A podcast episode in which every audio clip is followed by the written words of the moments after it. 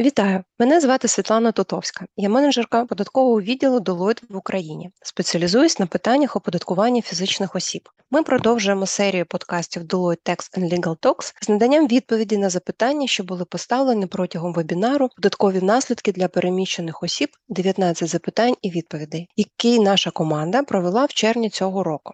Зараз ми відповімо на запитання щодо податкування фізичних осіб, що виїхали через війну у Польщу. Звертаю увагу, що ми не оцінюємо міграційні питання та правила валютного контролю з Польщею. А допомагатиме мені моя колега, консультантка податкового відділу Deloitte в Україні Мар'яна Жила. Добрий день. Отже, починаємо. Польща лідирує серед країн Європейського Союзу за кількістю українських біженців, яких станом на липень місяць приблизно 2 мільйони, з яких 1 мільйон 200 тисяч офіційно зареєстрованих в режимі тимчасового захисту. І тому питання оподаткування в Польщі найбільш актуальні. Мар'яна, будь ласка, яке перше запитання? Уявімо ситуацію. Я переїхала в Польщу, перебуваю там більше ніж 183 дні протягом року. Центр життєвих інтересів у мене знаходиться в Україні.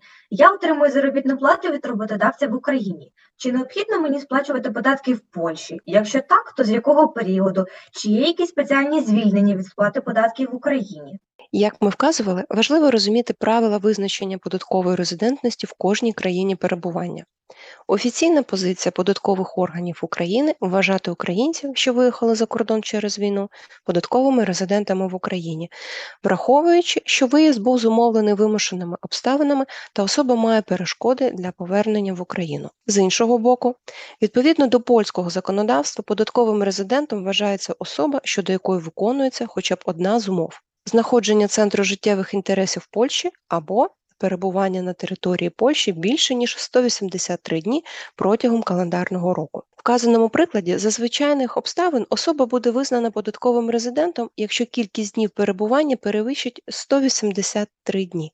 І така позиція польських податкових органів зберігається від початку війни в Україні. А ті 183 дні вони мають бути безперервними.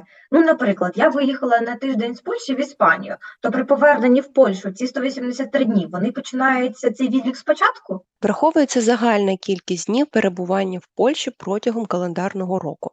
Відповідальність щодо підрахунку днів лежить на самій фізичній особі. Повертаємося до питання визначення податкової резидентності. Ми розуміємо, що в цьому конкретному випадку виникає конфлікт між нормами локального податкового законодавства двох країн, для вирішення якого ми маємо звернутися до положень Конвенції про уникнення подвійного податкування між Україною та Польщею. Зокрема, стаття 4 Конвенції говорить нам, що якщо фізична особа є резидентом обох договірних держав, вона вважається резидентом тієї держави, де вона має постійне житло. Ми можемо прирівняти до постійного житла наявність приміщення, що орендується в Польщі, то до якого особа має постійний доступ. Якщо особа має постійне житло в обох державах, вона вважається резидентом тієї держави, де вона має найбільш тісні особисті економічні зв'язки, центр життєвих інтересів. На нашу думку, вимушений переїзд через війну за кордон не можна вважати фактом, що змінив центр життєвих інтересів з України на країну тимчасового перебування. Особа виїхала з гуманітарних потреб, не плануючи змінювати основне місце роботи, та має намір повертатися в Україну до сім'ї, що могла також частково залишитись в Україні. В інтернеті було опубліковано листування між представником Міністерства фінансів Польщі та Офісом ефективного регулювання в Україні БІРДІО щодо визначення статусу українців в Польщі.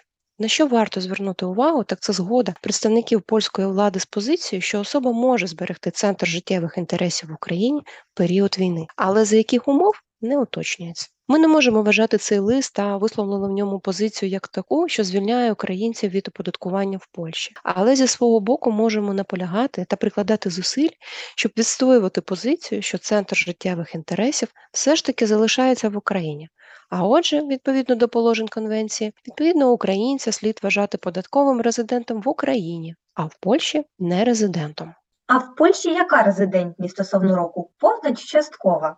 Податкова резидентність визначається за календарний рік, але людина може бути визнана резидентом саме з дня приїзду в Польщу за умови перевищення 183 днів перебування в Польщі протягом року або з дати працевлаштування в Польщі. І все ж таки повернемося до першого питання: чи необхідно сплачувати податки в Польщі? Якщо так, то з якого періоду і чи передбачені певні спеціальні звільнення від сплати податків в Україні? Якщо єдиним доходом особи є українська заробітна плата, ми вважаємо, що вона має бути звільнена від оподаткування в Польщі, презумуючи, що особа є податковим резидентом в Україні та український дохід ніяким чином не відноситься до виконання робочих обов'язків в Польщі, тобто не має джерела походження в Польщі, незважаючи навіть на фактичне перебування в країні, адже це зумовлено вимушеними обставинами. Звільнення від сплати податків з української заробітної плати в Україні неможливе. Роботодавець виконує обов'язки податкового агента та отримує ПДФО та військовий збір при виплаті доходу. Процедура повернення сплачених податків за таких умов не встановлена українським законодавством.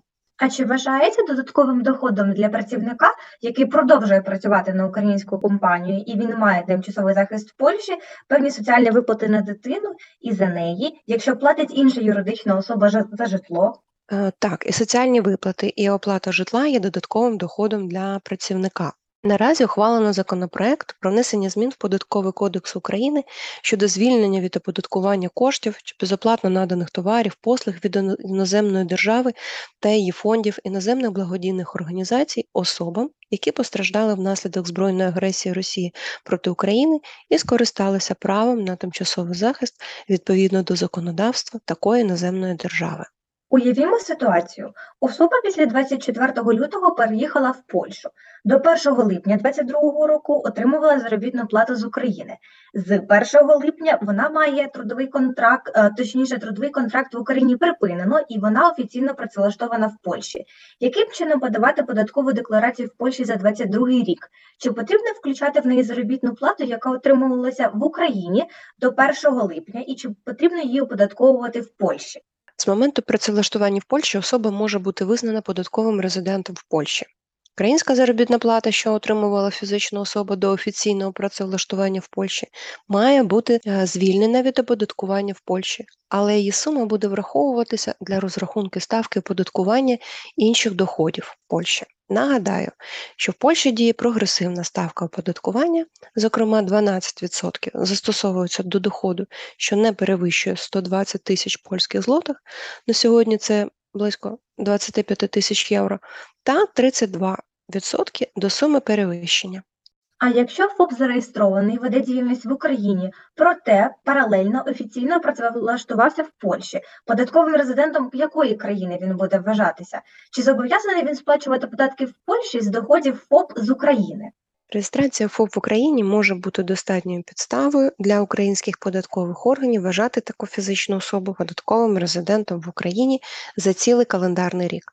Але й Польща буде вважати її податковим резидентом з моменту офіційного працевлаштування в Польщі. В разі конфлікту статусу податкового резидента ми маємо врахувати положення конвенції. В цьому конкретному випадку ми можемо прийти до висновку, що особа буде визнана податковим резидентом України по критерії, де особа, звичайно, проживає, якщо кількість днів перебування в Польщі менша 183 днів або громадянство. Будучи податковим е, резидентом України, ФОП має подати в Україні окрему податкову декларацію фізичної особи та задекларувати польський дохід. Сплачений податок в Польщі може бути зарахований в Україні, але в залежності від розміру ставки можливо буде або доплатити різницю між українським ПДФО в розмірі 18%.